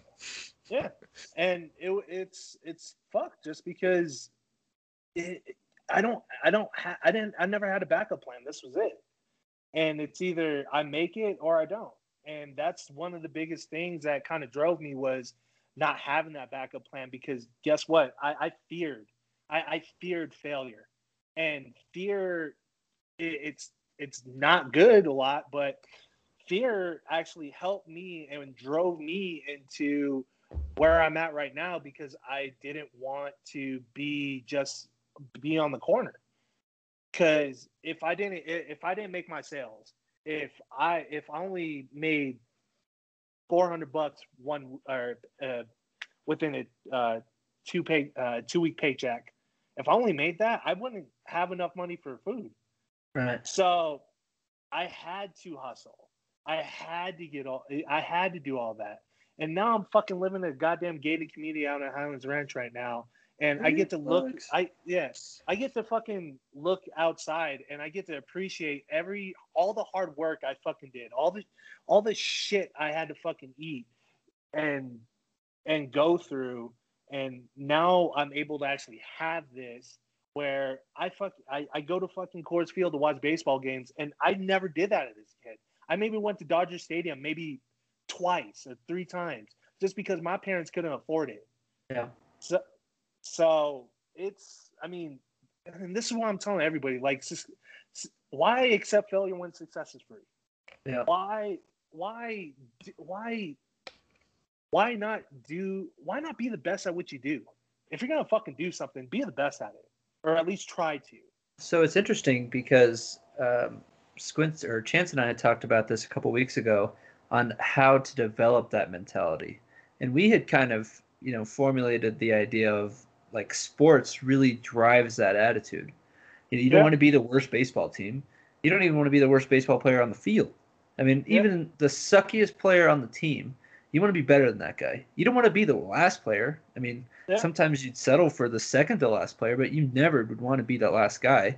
And so, you know, e- each individual sport has an aspect of it's it's like collecting the like the infinity stones almost. It's like, well, you can kind of learn this from this, and you can learn this from this, but there's a really big overarching like mentality game that any and all sports teach you. I mean, even if it's like poker, it's like you, you're just trying to like mentally move around and you're not going to just be satisfied with oh i lost that hand you know you're gonna be right back in there and I mean, granted that's probably driven by more than just you know wanting to win but not lose yeah. Yeah. And the only problem with like the, you know, I would say like kind of like this younger generation coming up is that we as a society have made it like when I was a kid, right? You get like most improved, you know, most valuable player, you know, most inspirational. Like you were actually acknowledged for Mr. a Hustle. certain thing, you know. Yeah, like Mr. Hustle, you know, I, you know, Iron Man. But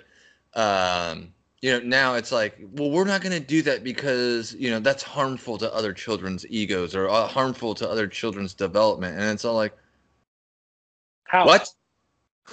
What? Yeah.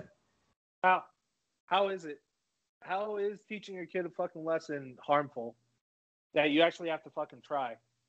Yeah. It's it it, it, it it's mind it, it's honestly mind boggling and it's just like this soft culture where we need to accept Except. Well, now, well, look at it now. Like it's made it into the adult ranks where it's all like, oh, we're gonna extend unemployment. You know, everyone needs to be getting paid. You know, yeah. everybody. You know, so you don't really have to work or you don't really have to do this, and it's just like, you know, this is what happens when you take something on a small scale and like, okay, well, everybody gets the trophy in t-ball, and then you you put it into like the larger societal scale, and like this is what you're left with. Yeah. Well, that that creates no innovation. That's socialism. It creates no innovation. It creates no push for for better. And if that was the fucking case, I mean, we'd still be what is it? I mean, we'd still be fucking reading books by candlelight if that was the fucking case. Well, yeah. Well, and the the other thing that I really hate that a lot of people are, especially younger kids, are you know, saying, "Oh, well, you know, it's capitalism's fault." It's ca-. no, it's the fact that you don't know like a life of moderation. You know, you cry, you get something. You cry again, you get another thing. Like, you, there's no one, there's no need for you to go and buy like a hundred dollar T-shirt. No. Well, it's capitalism driving the market. No, it's you. It's you that's driving the market. You're the consumer. Yeah.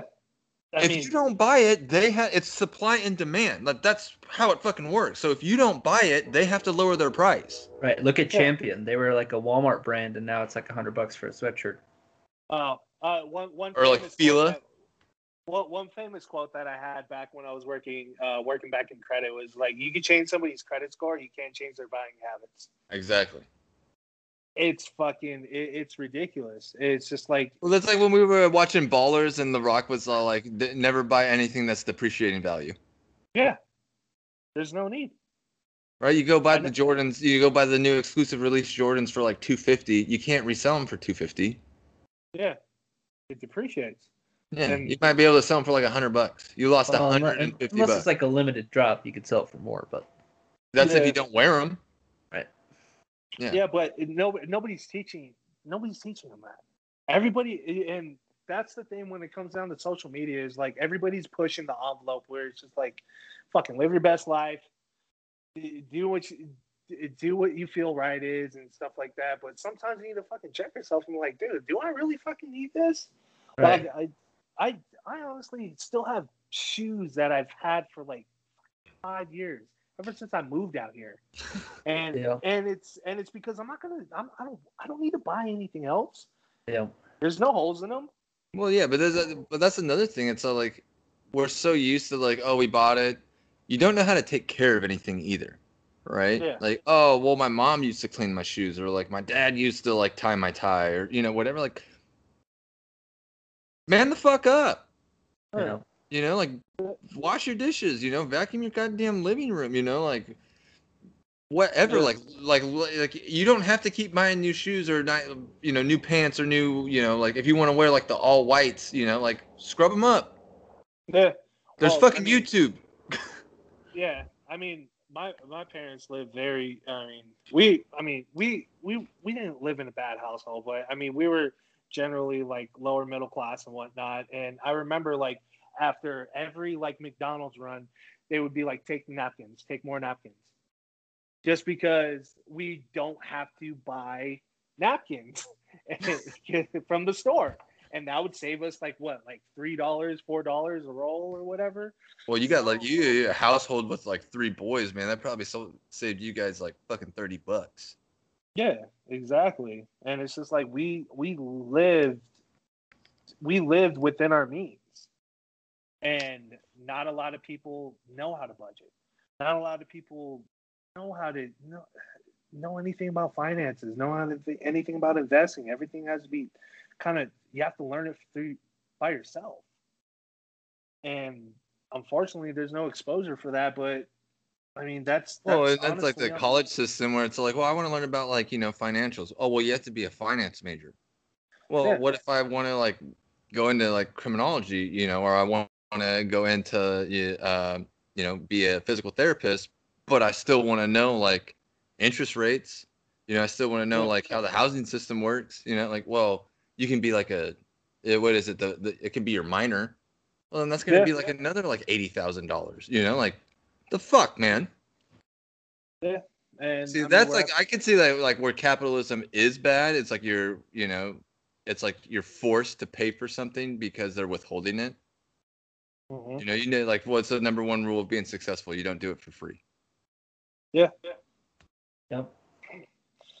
I mean, yeah, that's capitalism at its finest. And I mean, I don't know. It's, it's just these kids, to all you kids out there that are listening to this, coming into this workforce, man, you just have to be hungry, dude. You, you just have to, you'll get to places, and it might not happen in a year, it might not happen in two years. Just know the difference between when you're getting fucked over by a company from from being fucked over from a company, whereas to wait for the right time and opportunity. Yeah. Yeah, I would feel that there's two starting points. Either you're right where you're right where you're talking about because we've talked about this like going after like things that you need versus things that you want. Yeah. So you're you're at this point where you're like I need this job. Right? You're hungry. Like I need this job. Like I don't have anywhere else to go. I'm going to put all my eggs in this basket. Like Yeah. the second point is you've already established your value and you're like, look, I really, you know, like I know what I bring to the table, and I'm not gonna let you. You know, I need I need this job. I want this job. You know, and I know who I am as a as as a worker and what I'm gonna bring to the table. And if that, you know, so you You're need to figure out how to make it work. Yeah, like Yeah. you need to figure out how to make it work. You need to tell me why I should work for you. Yeah. Yeah. Exactly. Well, that was a conversation we had had um, a couple months ago now, and I mean, Mhm. all it took was like that one time, and I'm like, damn, you make a good point. Yeah. you know, Right, it- because sometimes like it a just like takes well like, like introspection, just like, what am Yeah. I? similar to Drew's story, like the guy that got me to do the counseling job, you know, I was like, well, well, you know, I'm I don't have any interest in it. I he's like, no, you're going to you're going to be really good at it. You used to coach like kids and stuff like that. And so, you know, when I really thought about what I brought to the table, you know, and it was just like, well, you know, I don't have a background in this, you know, professionally. But then when I went through that uh, board interview, I was like, look it, I'm a clean slate. You know, I don't have, you know, I'm not going to question your authority. I'm not going to question, you know, how your methodology or how you run your system here. Like, you can mold me into whatever you want. Like, I'm one of the best candidates you're going to get. You know, I do have, you know, prior experience in like coaching and, you know, recognizing kids from, and like the volunteer work that we did down there in fucking the MLB Academy Yeah. uh, you know, and like recognizing kids that are like either high risk or low risk, you know, that have problems outside of sports. Um, you know, so like, so really, like, why would I want to work for you? Like, what are you gonna do for me if I know what I can do for you? yeah. And then they're Exactly. like, oh, well, uh, you, uh, we weren't expecting that, and I was like, okay, well, get back to me. Yeah. And they're like, we really want you to come on. Yeah, and I mean, so this is what they usually do in call centers is like, uh, what is it like? It's not fitting the herd, but it's just like constantly having people coming in, just because like once you've actually been through it and you know like what you're doing and whatnot, and you start wisening up, like, dude, I need to get fucking paid more for this shit. Like, I, I, I need to get paid more for all the fucking shit that I'm doing right now. And and that's when they'll go ahead and as soon as you raise your hand or cause a beep or whatever, that's when they get rid of you. And that's what ends up happening in a lot of call centers. It's like fuck, like if if it once once your brand spanking new, you don't know anything, you start getting adjusted to it, and then you start seeing the bigger bigger picture. It's just like, oh, they're they're fucking they're really just kind of underselling me here. They're they're really taking advantage of me for all the work that I'm doing right now. And it's just the unknowing, and that's why I bring up just like know when you're getting fucked over, and know when you just need to buy your time and kind of wait out.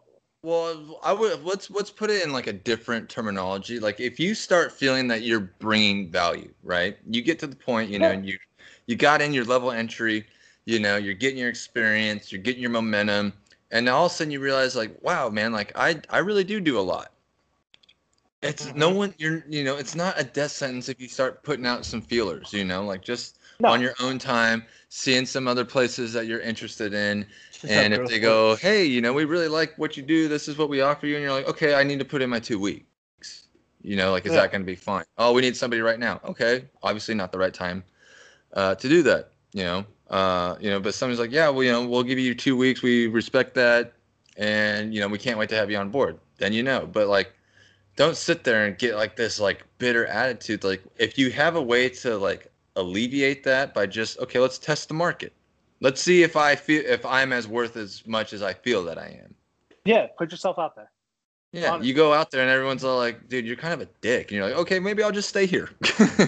Well, it's the tough thing the- too because it it's like you almost grow complacent. So you might be like you might be getting be right underpaid and you're just used to, you know, doing what you're doing. And then you try to go into something where you're like, "Oh, well, I feel I need to be get paid more." And you go into that new job and then you you can't be complacent with, you know, you're not going to last. So all of a sudden you're going to Well, have to do that whole process all over again. So I feel like Well, some, and people sometimes that- people just don't do it. well, yeah, because that's a good point because like complacency is, um, I feel Comfort. that, well, yeah, like the comfort, the complacency, it, it, it is a trap. It's like you know probably like number three. I would say number two, if not number one, is a lot of people view confrontation as an argument, right? right? Like yeah. confrontation is conflict. It's like okay, well, first of all, you're using like confrontation. Like if you feel that you're worth more, give your employer the chance, right? Like have a conversation, not a confrontation. Right. Yeah. You know, so like, hey, are we going to do employee review soon? Um, I would like to talk to some, you know, talk about some things, or you guys don't have employee reviews. Just as like, hey, um, you know, I I'd like to talk to you, boss. Um, you know, so whenever is a good time, and you just go and you you state your case. You know, you just say like, okay, well, I want this to be a conversation. I feel that I'm pretty valuable now uh, I've done, you know, this, this, this. I've made you this, you know, X amount of money. Uh, what are, what else would I have to do to like, you know, get a raise? You know, like, oh well, you know, like you're capped out. Okay, fair enough. I'm gonna put some feelers out there. Yeah, and honestly, man, it's that's a lot better than some of the people that want to raise when they talk oh, to me. Yeah, we'll ask you. Like, if someone was, uh, yeah, like ask you, like, what would be the best way someone would should approach it? Like you, for example. I mean, it honestly, it's just like, hey, man, like I've been doing, like, don't expect a raise after fucking three weeks. I'm sorry. Damn. I, I like cold blooded over there. Yeah, and I tell everybody as soon as they jump in the game, like I explain to them how staffing agencies hey, so we got um, we set yourself up with a contract to contract to hire positions. So we have uh, reviews after every project that you do complete uh, uh, if the company doesn't take you on full term. Because as a staffing agency, we have a contract with the with the contractor saying this person is getting paid this much. This mm-hmm. is what we're charging you for it, and it gets a little bit sticky when the guy wants a raise in between a contract. Mm-hmm. So it's either we have to eat out of our end, or the contractor is like, "Oh, okay, we'll we'll pay more since he's doing great for us, this that, and the other." So when you ask for a for a raise in my field, I think it's a little bit difficult just because I have to be putting you on another project with a different contractor in order to get that raise for you. Because I can't do it in between the same contract. So let's say if I'm, I'm um, you're with X right now, and that contract ends, I can get you over to Y, um, and I can pay you more just because it's a different contract. Does right. well, the, co- well, the, contract like, okay. situation makes sense yeah, but yeah. okay, let's say uh, let, let me see if I'm understanding this. I'm gonna be a, a mock employee of yours, you know, one of those hoodlums up the street, but I'm but I'm getting my act together. Uh, you know, hey, hey Drew, um, you know, I've been using you for like I've been using your staffing agency for like a year. Uh, you put me on some really good uh, projects. Unfortunately, I haven't been able to be hired like full time, you know, which I was really hoping to accomplish, you know, in this past year.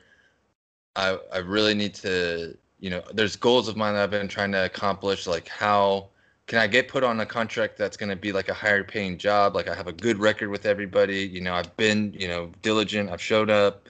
You know, I've done everything you've asked. Like, what are my chances of getting on like better paying jobs, better paying contracts?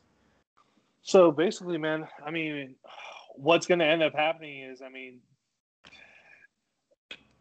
so there, there so when you say it's a little bit difficult when you say it like that, Chance, just because if the if if no, if they keep sending you back to us, there's a reason for it. Uh. It's either you sucked and they didn't want to fucking tell you, or their their their contract just ended. So I would I, I would have to honestly frame it up as okay, but like would it make a difference like because if, if you if you're good, you would have got hired on with those other contractors. No, but like let's say, but like let's say, like because like there was a span in Oregon where a lot of like uh, I'll use construction, right? A lot of construction uh-huh. companies ended up dying out. You know, so it was uh-huh. just kind of like a bunch of guys were just trying to go to whatever construction company was like left and trying to get work. And I don't know if you go through a staffing agency, if your chances are higher of getting uh, or yeah, higher of getting hired versus like you know you're just at home filling out your resume and trying to do it yourself. But like let's say like a lot of the contracts because you're like, well, I don't know who this guy is. You know, I know like these contracts are gonna expire. I'm just gonna kind of like float him along. You know, float him along, and then all of a sudden you're like, well, actually, yeah, you man, I kind of thought you'd you know burn out or you know fizzle out. Um, yeah, let me put you with like a legitimate company or something like that. Uh huh. Like, would is that like a realistic thing, or is that? So I'm trying to understand your question. So like, Well, because you said the problem with what I said is that I either suck or like that company's contract was ended. Ended. yes, Right. So that's what I'm saying. Like, if you keep trying to fill, like, you know, like there's like a couple contracts that are gonna, because like, you know, a contract can be like three months, six months. So let's say I get put on two contracts where you know, like the, it's gonna end after that, right? So I get put on two projects, and it was just like, okay, well, I didn't even know that you like who you were, so I just kind of put you out there, you know. So, and, so if they're done with one project, they'll move you over to another project. Is the big Mhm. thing. So when a contractor is using one of our one of our guys, um, they they will keep them rolling for three to six months or six hundred forty hours. That's our contract. Um, in order for when they do hire them on full time. all right, all right. so- we'll, okay, I'll do it a different way. I'll do it a different way. I won't. I won't be. I'll be that I work with uh, your company. I work within your company. Like, you know, you hired me uh, to be like your assistant or something like that. Okay. Okay. Okay, and I'm like, like, okay, hey man, We- we don't we don't know each other. Yes. Okay, so we don't know each other in this example.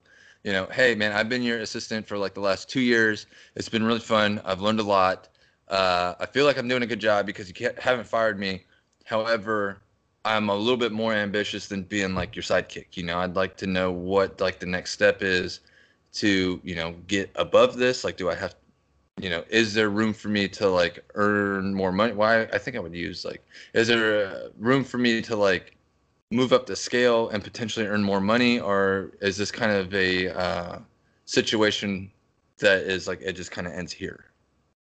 No. So basically, I mean, what we can do is we can actually actually have you start uh, recruiting. We can start having you do interviews, and we can, um, when our bosses come in for um, for the yearly review, we can go ahead and assess it that way, and pay you accordingly for it. But as long as you keep doing a good job, uh, if you do a good job when it comes down to hiring people and getting them in here and getting them all paperwork, then we will accommodate for it. And is that something that I will have to like learn on myself, or do you guys kind of put me through like a training session? And I'll let you know exactly what you need to know. okay, Ooh, got his ass. Yeah. That was it. well, my my next question is uh, like you know like when when are we looking to start up? Like in a month? You know, like I would like to be you know somewhat prepared, or if it's is it going to be on a dime? Like either way, I would like to be mentally prepared for when my opportunity is going to come. So what will end up happening is we'll go ahead and I'll start training you next week, and I'll let the higher ups know that this is what we're doing with you and the progression that you go along with. And as soon as they come in for the assessment, we'll just accord it uh, accord it that way, and we give you incentive. We, we'll always get we'll always give you incentive because good workers are hard to find nowadays, unfortunately. And it's always like what I call is like bait the carrot. So that's what I have to do on every every every single every single buddy that wants to work for work for me is bait the carrot, give them incentive, make them work harder. Hey, if you do a kick-ass job on this job, hey, I'm going to pay you more on the next one. It you just have to show up every day and this that, and the other. And if you don't fulfill it, I'm not going to do it for you. So it gives them incentive to show up for work and dealing with, for lack of better words, temps. It it they are more inclined to actually do that. It's the way you word stuff. It's the way you go about. It, it's the way you go about um, talking to people, and that's the hardest thing when it comes down to working and staffing. Is just the fly by night people. I mean, everybody's looking for good help nowadays, and because we're a staffing agency, and you get to test run somebody and not put them on your dime for it. So that workman's comp, if this get if they get hurt, that that um uh what is it, the health insurance, all that paperwork, you don't have to worry about it because you're staffing them through a staffing agency. Mm. So it's a trial run. It's like trying to it's trying to make a team. And that's how I like to explain it to people is like you're you're trying out for a team. And at the end of the day, I can only show you the door and you just have to walk through it, man. I can't fucking take you to work every day. Yeah, but you see like how that that comfort that confrontation is just a very it can be a very easygoing conversation. Yeah. You know, there's nothing that's going to leave some sort of pathological term that leaves you scarred and why you have to like be like, "Oh, I can't, you know, I can't walk through that door." It was just you know, it's just I have so much Well- anxiety about it. Like, no, you just have a lot of low self-esteem. Well, Yeah, it's it's not different. only that too. It, it's it's it. If you're a good employee, that will happen. But it, it just sucks when like guys that think that they're doing better than what their actual work output is. it, it's just like, ah, man, we had this one guy, dude, and he did all the wrong things when it came down to hiring somebody. He told them to lie on their medical history, say that they th- say not to say that what is it? You broke your back or something, and you can't climb on ladders to be able to put somebody out to work. So that was yeah. So that was another subject I was going to get into, like surveys, like when you're applying for a job and stuff. We and HR looks at that. Yeah. So, um, so this one guy, for example, he he listed that he had a pre-existing medical condition and whatnot, and that our and our guy that was onboarding him texted him that to lie on it. That way, he gets passed by HR. Were they buddies or just randos? No, just ran, just a random fucking person he met, like Yeah, that had weird. just applied for a job. Like that guy's got As you sit there and say like, on my resume, I had to lie, unfortunately. yeah. Yeah, and and it was Coming back like- full circle, like lie, And- but lie kind of truthfully. And we we got sued and we had to pay like 10 grand or something out the pocket for this guy so yeah it it ended up being a bigger a bigger problem just because he fucking told this guy to fucking lie on it so, So that'll get you fired. that'll get you fired and he wanted a raise after that That, yeah. He wanted a raise after that. I'm just like, dude, do you understand? Like, you're not hiring anybody. You fucking costed us money for our branch. And Well, I mean, is it something that you can get into details about, or? um what do you mean? Like Well, I'm just saying, like, what, what? I mean, would he have any other reason? Like, was he doing good before that? Was he, you know, is has he kind of done shady shit before? Like, I mean, I guess if he's fired, he's not with the company anymore. So, well, he quit. He ended up quitting just because we weren't going to give him a raise.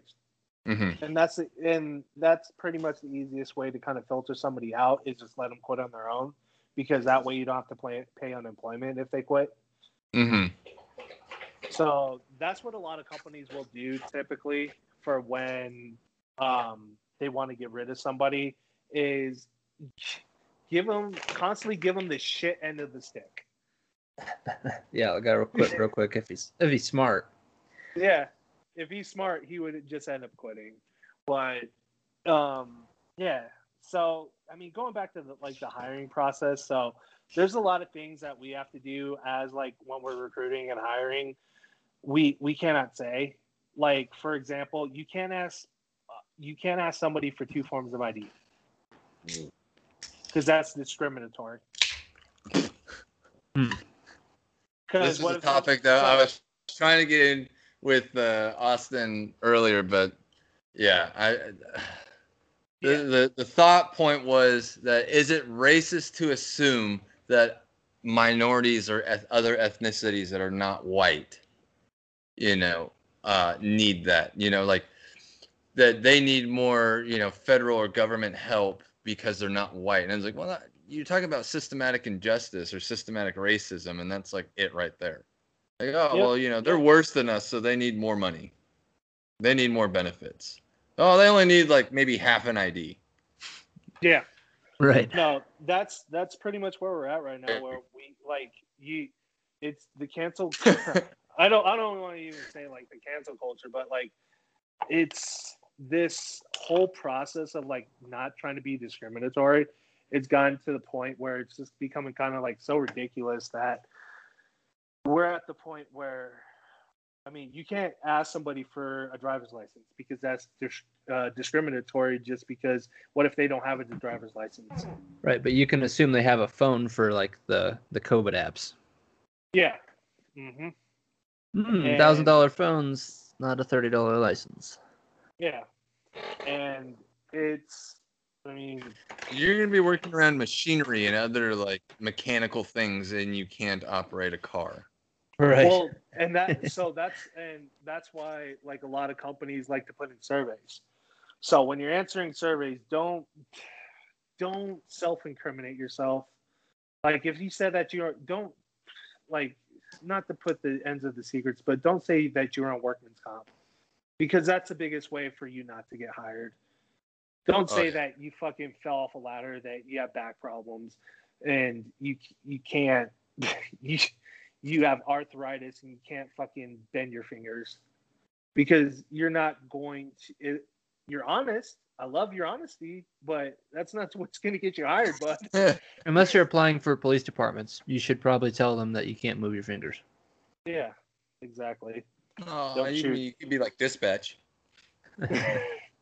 Whatever happened to that? Whatever happened to people going to dispatch when they cause like I don't know when they shoot somebody? That's sketch.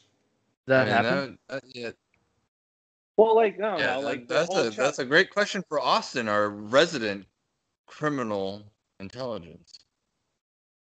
like why can't like we see all these movies about like somebody like fuck who was it? It was in uh, the other guys with Mark Wahlberg.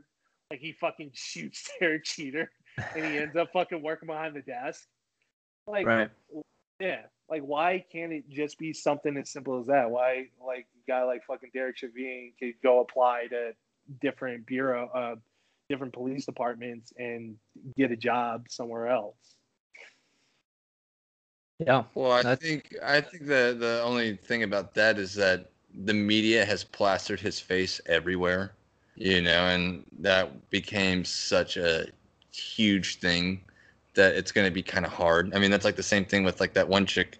Well, like any serial killer, you know, that gets off, like George Zimmerman. Well, why can't he go be neighborhood watch over in like Montana? You know, like uh, probably because they, yeah, they well maybe they're like why can't he be like uh you know neighborhood watch in like la well they probably know who he is Yeah.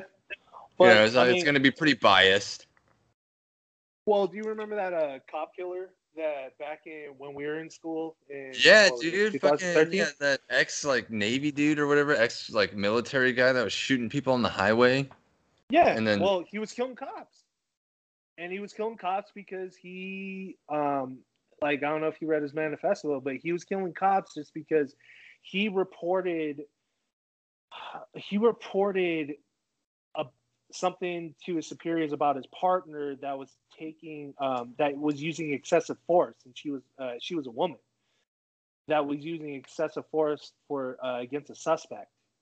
And he reported it to his superiors and got fired because of that and that's when he went on his rampage. He went- just no i would say like he went all uh vigilante. Vigilante. Well, his not not rampage vigilante yeah be- yeah because he was like pretty much killing everyone who was involved in it Yeah. well Damn. who was involved with the lapd and whatnot Well, because And- he well he tried to kill the his superior, but then he like shot the daughter and the boyfriend. yeah Yeah, and then didn't he end up killing that chick though? yeah Because I, I, I from top of my head, I thought he killed like five people. yeah he killed yeah i don't know you got you have to fact check that but Yeah. yeah that's something along those lines but and but it just comes down to fucking just the just the recruiting process. Like I have to fucking check backgrounds. I have to fucking make sure this guy's not a goddamn psychopath. Like, why isn't these departments? Yeah. So okay, to play devil's advocate, Jesus, we're coming around full. We're we're just circling back like we're in the fucking White House right now. Uh, because if you're saying like, well, you know, unfortunately you have to lie. What do you think those people are doing, Drew? They're lying. Yeah. They're lying. They're like, yeah. yeah. I know. Like, I know I've never been to a psych ward. No, I've never had to see my superintendent for like violent tendencies against uh, ethnicities. No, of course not. I'm not on. I don't have a warrant out for my arrest. Give me this gun. Are you talking about Christopher I, Dorner? Yes. Yep. Yeah, but I get that. But at the same time, if but because Chauvin, he had prior fucking uh, complaints against him. So once you start seeing that, fucking fire the guy. But that was I know, but that was after he got his foot in the door, right? Like he had to have been hired. No, no, he yeah, you get hired because I'm I I'm not the I'm not the great I'm not the the best fucking recruiter out, out of town because I don't somebody could fucking lie to me in uh in the interview process. I put him out to work. He turns out to be a piece of shit. So he's over there like lighting a spoon up in the fucking porta potty. I had that happen before. That's fun. That's probably why um, I brought it up. Yeah. we have this. Yeah, but uh, my favorite artist is Demi Lovato. Yeah.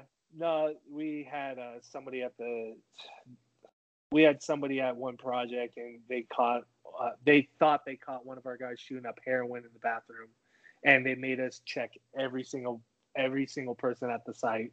It was like twenty people so we had nice. to do drug screens for every single buddy at the site, which is fine. But no, like circle no, circling back to the point, um, you don't know what you get until you actually put them put them out there. And the best information you can get is from the uh, what is it? From what um, other people see out on the field. So when we do these evaluations or when we when we put somebody out there if they're fucking up or if they don't show up or if they if they work out for a couple weeks and they end up just falling off the uh, falling off the rail. That's that's how you can tell that somebody's not generally a good employee. So that's what I'm saying with like these um, when hiring cops, if they're getting constant complaints, constant complaints, constant complaints, there has to be something done in order to I don't know reprimand them of their authority. Put them yeah, I mean, I think that goes. I think that's the side of the story because they're like, oh, well, why, why aren't any profession, right? Any profession, your profession, yeah. You know, like cops, doctors, you know, a mechanic. Well, this guy keeps fucking up his repairs and, you know, he said that he knew how to do this specific type of vehicle or whatever, and obviously it's not working, you know, fire him. Like people mm-hmm. don't don't see that and they're like, "Well, he should have never been fired in the first place or never been hired in the first place." It's like how do you we know? don't know that. Yeah, you don't you don't know that. Like, okay, well, what do you do? Well, you don't hire him. Well, how? How do you not hire him? You know, like especially if you know, like if you're the people out there that know, like, okay, well, what you got to do is you get, you don't have like the experience, you know, or you're not like the certain age or whatever, so you're gonna, you know, kind of tweak some truths here and there to get your foot in the door, and then, you know, because of the either because of the fact you don't have experience, you start fucking up a lot, or because you don't have experience, you start learning a lot. You know, like it, it's gambling. Yeah, it's all it's always going to be a gamble when you're when you're hiring somebody, and you don't know what you have until you put them out there. Well, and people think that it's just like, oh, it's like you know, it's it's a formula. You know, it's like right there on paper. It's like no, because the, like the variable that you can never calculate is like a human ego, right? Like you and I could get the same job, but it depends on how we perceive it. Yeah. And like, well, you guys both have the same credentials, same experience, same everything, but for whatever reason, one of you's doing good, one of you's doing bad. I don't, we don't get it. Yeah, because it's fucking human error. hmm And I mean, the worst thing is like everybody wants to get paid. God, like an arm and a leg just for minimal experience now.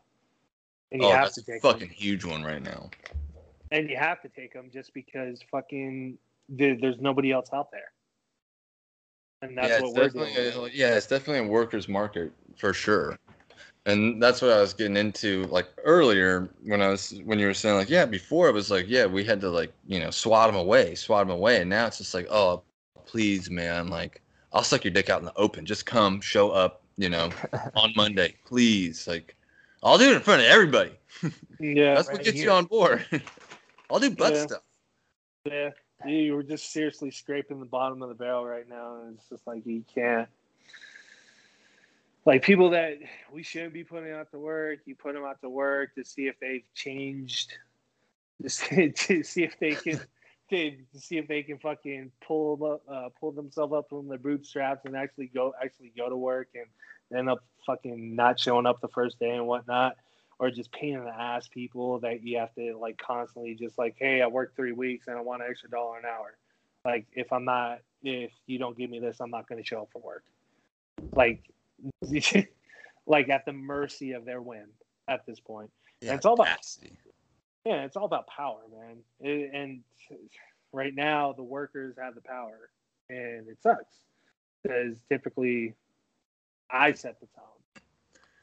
I'm Ooh, having control issues. All right. Any other uh, lasting remarks that you'd like to throw in? No gang signs, please. Nah. Yeah. Um, even through the whole process of staffing, one thing that this industry has taught me is just never give up on people. Um, there's a big kind of story. I don't know. Like, we had one guy that was uh, kind of going through stuff and whatnot, and he, uh, we were about to put him on a job. He was uh, getting out of Denver, going out to like I think like New Mexico or whatnot hmm um, we didn't we get a call that uh, and this was going to be his last shot. We get a call that he didn't show up. And we're fucking calling him trying to get a hold of him called his emergency contact and whatnot. And turns out um, he ended up um, hanging out with one of his friends at um, his place. They got into a heated uh, confrontation and his friend pulled a gun on him and shot him dead Oh, and buried him in the basement. Like concrete and all. They he, the when when they uh, when they found um when they talked to him about it they the the guy that killed him said that that was going to be his tomb. And the only way that that um that he was found was because he, um the killer's daughter reported it to the police. Wow. He was a great guy. Um, he was going through some stuff with like he got domestic violent charges, got his kids taken away, shit like that. And this was going to be his step away from getting out of Denver and like trying to trying to get a breath of fresh air. Right. Right. and the night before just ends up fucking dead. So that's the one thing when it comes down to just not giving up on people. Everybody has their stories. There's a reason why everybody is the way that they are. You have to understand that. And you have to be able to put put yourself in their position sometimes, even though you can't see it through themselves. Because I talk about my experiences, what I've gone through, and I, I, I can never put myself in those positions because I am me, and they are them, and Yep. it's the experiences that create who we are as people. Well, that's a good So- point, man. There's not a lot of people out there trying to like connect the bridge. You know, they're just like, well, okay, well, you know, that's cool. Just keep that on your side of the river. Good luck. Yeah, yeah. Good luck. Hope you. Figure I'll it put out. you out there, but uh, I don't want to hear any more about this heroin use or you know, Yeah. Yeah, slapping your baby mama because she was fucking your dad. yeah. And it's just like, and it's you have to, and it takes hard talks like that, and not everybody, not every manager actually wants to take that hard talk and be like, hey, like, you haven't been showing up, man. Like, what the fuck is going on? Right. Like, Well, what? Yeah, that's important. Yeah. And you're right. It's not found often. It's such it's such a not hard thing to do. Just like send a guy a text, just like, hey, you know, you didn't you, you didn't come into work today, rather than just saying, you know, you know, where where the hell are you? You know, you're you're screwing me over. Like, hey, dude, what's wrong? You know, why didn't you come into work today? Yeah, it's something as simple as that and that's the thing that we need need to understand as people is just like everybody has their stories there's a reason why everybody's brain is wired this way don't shit on somebody just because they were brought up differently than you are Right. All right, solid point, man. Solid point. I Yep. think that's gonna wrap us. We're at the the two hour mark, right? Uh, damn, just about. Yeah. So, man, really appreciate you, you know, coming on. Uh, You brought up a, a lot of good topics, especially people out there that are trying to find their grind, you know, trying to find their hustle and kind of uh, the corners of what makes the difference. You know, Yeah. like you, you learn like the very generic plan, but kind of, you know, the, the threads that are woven in between it.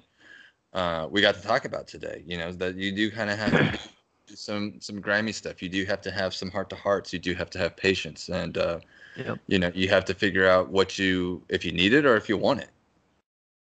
Yeah, and generally have that mental capacity dude it's not it's not easy It's And we didn't even easy. get to talk about like people who don't come from a sports background because we like all, as the three of us know like sports can definitely motivate you and drive you towards that winning mentality. But what happens if you were like you know a ceramics person you know in high school or whatever and you're just like well it's just like you just make your stuff and people like it they like it and blah blah blah you know so once Yeah. again different mind state that I've ever you know that I haven't, you know, been in, so I don't know what that's really like. But um, I think like the the morals are like just like the self value of like, well, you know, I want to hold myself accountable. I take pride in my work, or I take pride in myself.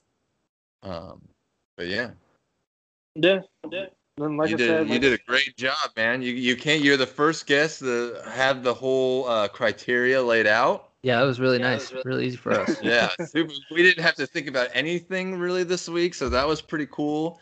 I was just like, you know, I just forwarded him. I was like, hey, this is what Drew wants to talk about. I was like, "Oh, just make sure you have like some questions and you're following along. And You're Yeah, welcome back is- anytime. put this was booby in let me yeah. spin yeah, this was super smooth. You know, so uh, how how are you ready for the Joe Rogan show? Did we, uh, you know, now you're making your ranks through the um, podcasting? Hey, Well- hey man, I'm just I don't know. It's just uh, uh getting used to this stuff and just kind of I don't know. It's just something that like some people need to hear um, when coming through um, when coming through the process. Yeah, I think- Oh, sorry. Keep going. Keep going. no, and it's like like it's just that one thing that somebody could say to you and it clicks. Yeah, and we didn't even go over like job fairs or stuff like that because I know because I was like, well, I mean, how do you do that if like all if you you know how do you get that kind of like voice like, hey, you know, we're looking to hire people, but I can only do it on this platform, you know, and they had like job fairs. You know, you can't just go out and like have a talk, right? You can't like talk to mass people.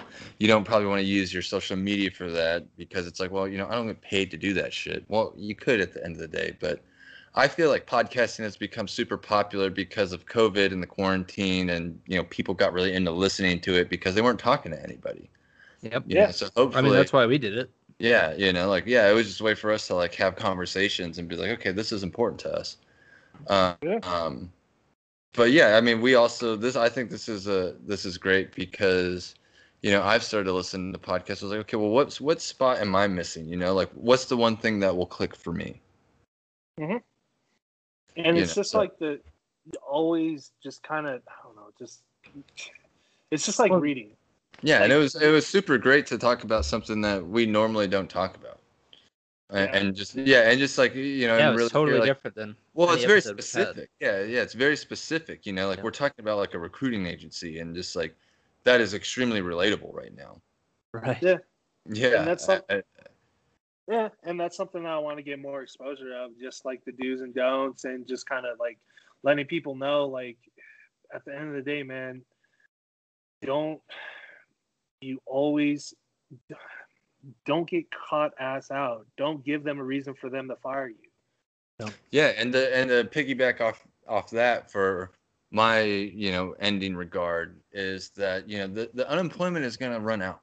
You know they're not going to keep extending it, and you You're gonna- you have you're gonna- spent a year and a half of developing zero skills. So when it when you do have to actually get back in the workforce because now you're making like 150 bucks a week versus you know 400 500 600 bucks they're gonna be like okay well what were you doing oh you were sitting at home yeah next Yeah. Yeah. you Yeah, know, that's how you get caught ass out in this current climate. Yeah. That's like a total double edged sword. Yeah. And that's what we look for. We look for gaps in between your employment history. So Uh, that's a big thing. yeah, It shows work ethic. It, it shows like, can you, even if, you know, regardless of if you like the job or whatever, like, are you like committed to doing something? Yeah. If you're jumping around doing a year here, a year there, that means you're you're not loyal. Yeah. Why do why do I want you here if you're just gonna move on after a year? Isn't it weird? Like a year is like a just a time frame that just seems to occur often. Yeah. Well, I mean, a year. I think a year is a good metric on like for a lot of things. You know, like if if something's gonna work out. My grandma always put it as like when you are like when you meet somebody, a friend, a relationship. You know, you you go through like all the seasons of it. You go through spring, you go through summer, you go through, you know, fall and winter because like people's moods like we we've been talking about like some people are traumatized from like some summer thing or like holidays were rough from them you know so like you know the Right. winter time they're just despicable and Yep. uh, and you like you've experienced this person or this place in its entirety for like all the seasons and you're like yeah maybe not you know like you go to Right. i go out to denver and i experience denver for a full year and be like okay well this is what i have to look forward to year after year after year Right. okay i can do it or like ah no i'm good i'm going No. back No, that's true. But at the same time, usually you get promoted within a year too. So the Ah, people that don't get promoted typically quit. no. True. Well, you like I said, you put your feelers back out there and see if you can do it somewhere else. But anyway, any lasting or ending remarks from you, Austin? Uh, yeah. Uh, Drew, how much do you bench? Yeah. Uh, three fifteen. what is it? Three fifteen. Three fifteen. Congrats. Congrats. What, what's the what's the one? Is that the one rep? Uh, that's uh three to five, but yeah, I, I haven't done it. Uh, I haven't done it in a while because I fucked up my pack. I was like doing it by myself one day, and I caught it. I caught it, and like you, you seen that like incline where that bodybuilder like his pec goes out. Yeah. Oh yeah. Yeah, yeah, that kind of happened like a couple months back. Uh, because Yeah. I go. 'cause So- he asked- Austin asked me. He goes, "Well, how much does Drew bench?" I go, "I don't know. I don't give a shit. It doesn't affect my life. Why would I ask him that?" He's so like, "Well, do you think it's like 400?" I was like, "Maybe. I mean, he works out a lot, so I'd be." I wouldn't be surprised. He goes, "Well, if it's 400, I'm not gonna ask him." I was like, "Well, ask him." nah, three fifteen. I'm not there. I'm not fucking Joey Swoll or anything like that. These Oh, fucking no. monsters. Yeah, man, those arms are looking big, bro. Maybe within a year. You know. Yeah, maybe within a year. Take some more creatine and ass shots. Kidding. No homo on the ass shot, Big Sean. Easy, Big Sean. Well, uh, All right, so Drew, we you gonna- appreciate you having us coming out, Yeah. spending a couple hours with us. Um, it was good to meet you. I'm Yeah, sure we'll uh, cross too. paths. No, we will. Uh, but um, Yeah, you, you can come to Top Golf with us next time. You can actually drink now, so you'll be Yes. much more fun. pina coladas are pretty good. Sex on the beach. Yeah. All right, Purple boys. Nurples, man. Uh, do you want? Uh, you got anything to shout out? Uh, Any uh, Instagrams or Twitters or uh, You know, job, job websites? Yeah. Well, I mean, if you're an electrician or low voltage technician, and just want to get in the industry, I mean, we're uh, PES123.com, Premier Electrical Staffing. I mean, we're always looking for people to hire and whatnot. Just have a good attitude, be ready to work, and get yourself a full time uh, employment. No, don't be a dumbass Yeah, either. because after this, yeah, after the summer, you're not getting any more benefits. So, Austin, Uh, I will roll us out. Yep. Okay, the fire is getting low. We are definitely out of logs, so we're heading back. Loggers, we'll leave a letter for you. Peace.